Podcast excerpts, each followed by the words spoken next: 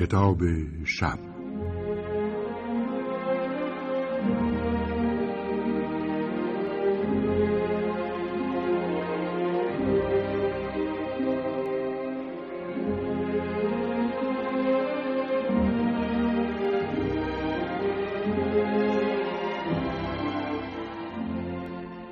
با نام و یاد خدا.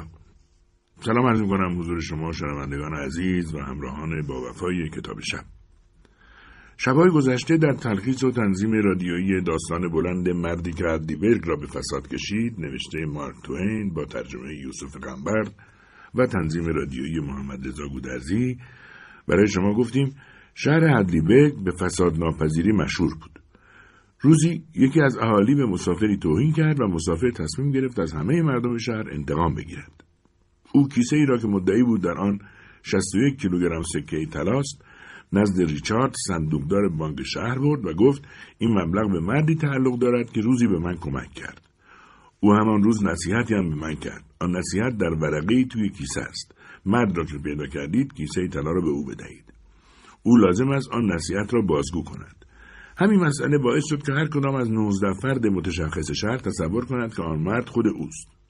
مدتی بعد برای هر کدام از این افراد نامه ای رسید که در همشان اسم هر یک از آن 19 نفر جدا جدا نوشته شده بود و او را شایسته دریافت طلاها معرفی کرده بود.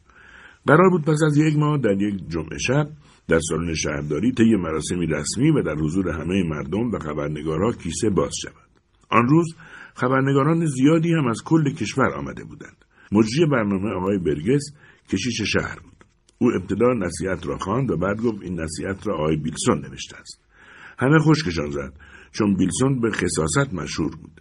در همین موقع ویلسون وکیل دادگستری هم مدعی شد که آن نصیحت را او نوشته و از آقای برگس خواست امضای ورقه را بخواند. اینک با هم به دنباله بازخوانی این اثر گوش میسپاریم.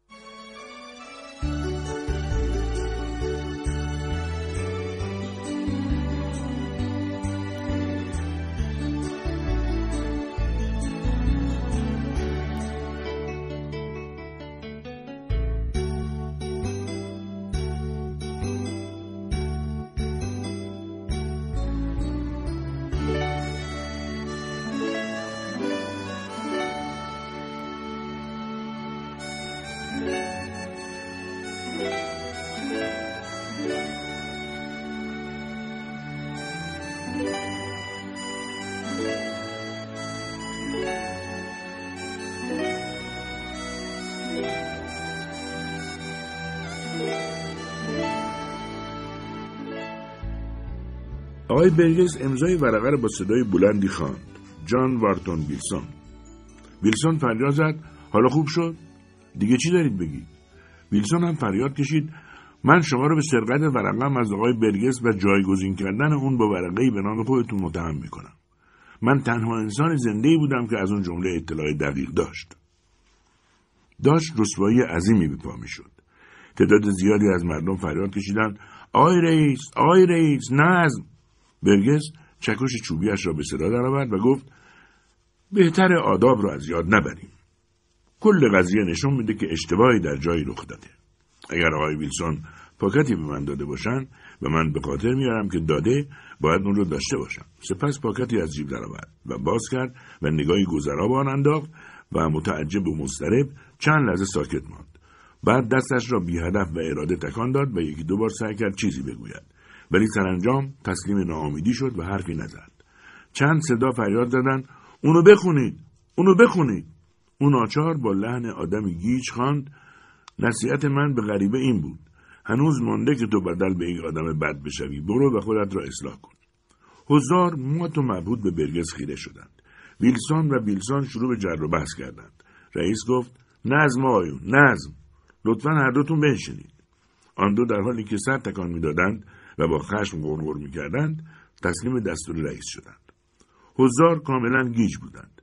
لحظاتی بعد تامسون کلافروش که دوست داشت در جرگه 19 شهروند اصلی شهر باشد ولی آرزویش برآورده نمی‌شد چون تعداد کلاهایش کافی نبود گفت آقای رئیس آیا امکان هست که هر دو این آقایون حق داشته باشند؟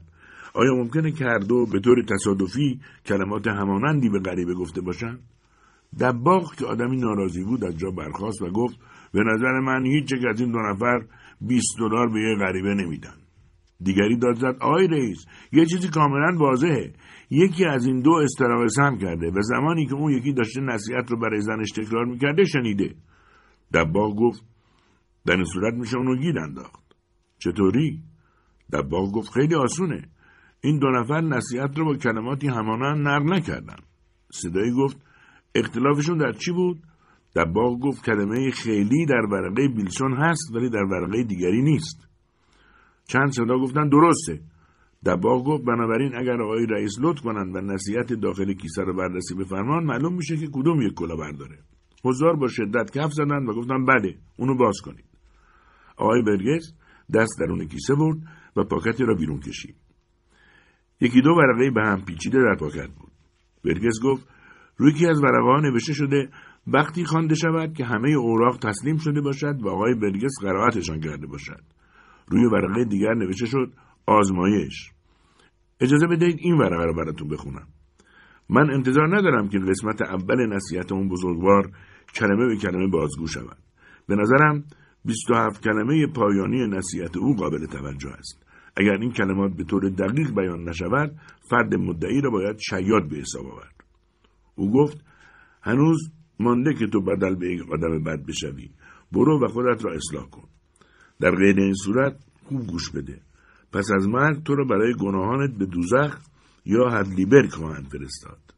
تلاش کن که به دوزخ بری نه هدلیبرگ این قرائت سکوت ترسناکی را در پی داشت. ابتدا همه خشمگین شدند ولی بعد سعی کردند به خود مسلط شوند. گزارشگران و غریبه ها سرهایشان را خم کردند و صورتهایشان را با دست پوشاندند و سعی کردند از ادب و نزاکت خارج نشوند.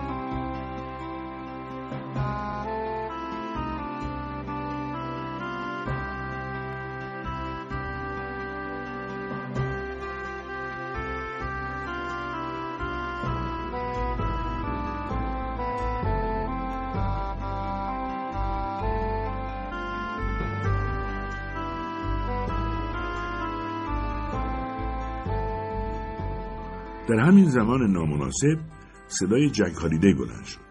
حرف حساب همین بوده. عدهای خنده سر دادند.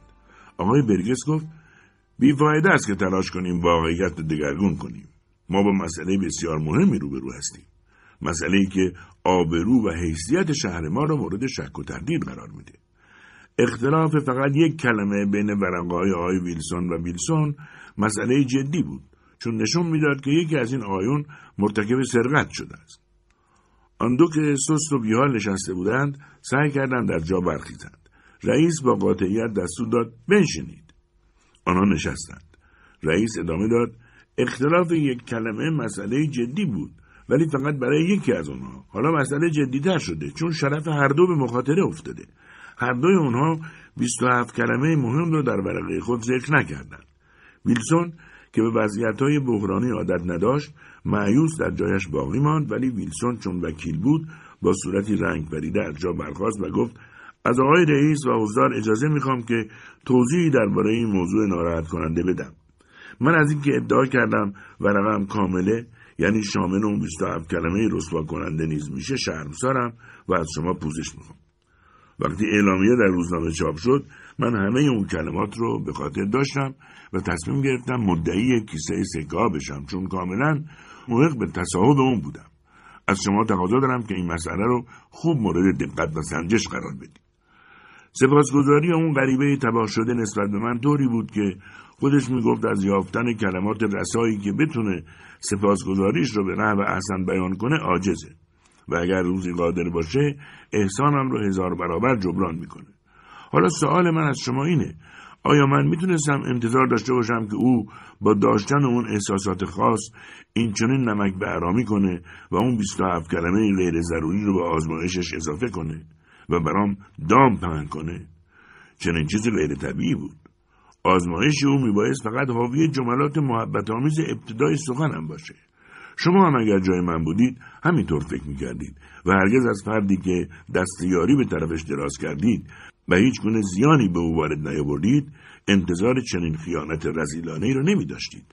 بنابراین من با اعتماد کامل جملات اولیه را بر ورقه نوشتم و امضا کردم و بدون هیچ نگرانی ورقه را روی میز گذاشتم و اینکه ممکن آقای بیلسون ورقه خصوصی مرا بخونه هرگز به خاطرم خطور نکرد او مرد شرافتمندیه و من رخصت میطلبم. باز بگم تنها کسی در دنیا هستم که می‌تونست تمام نصیحت آزمایشی رو بازگو کنه. دیگه حرفی برای گفتن ندارم. حضار آقای ویلسون را غرق کف زدنهای تایید کننده خود ساختند. دوستان به او یورش بردند و به او تبریک گفتند و در مقابل صدای بیلسون را در گلو خفه کردند و مجال سخن گفتن به او ندادند. رئیس چکش چوبیش را پی در پی به میز کوبید و فریاد زد آقایون بگذارید جلسه را ادامه بدیم. فروش گفت به ادامه جلسه نیازی نیست فقط باید پول و تحویل ایشون بدید. صداها گفتن همینطوره. بیا جلو ویلسون. صدای رئیس باز بر شلوغی غلبه کرد و گفت نظم را رعایت کنید. شما فراموش کردید که ما باید اون ورقه دیگر را هم بخونیم. وقتی آرامش برقرار شد ورقه را برداشت که بخواند. ولی آن را باز روی میز گذاشت و گفت از یاد بردم که این ورقه را باید وقتی بخونیم که کلیه اوراق تسلیم شده را قرائت کرده باشیم سپس پاکتی از جیب درآورد و به ورقه داخلش نگاهی انداخت و جا خورد. بیستی نفر فریاد کشیدن چی شد؟ اونو بخونه. و او با شگفتی خواند نصیحت من به غریبه این بود هنوز مانده که تو بدل به یک آدم بد بشوی برو خودت را اصلاح کن امضا آقای پینکرتون بانکدار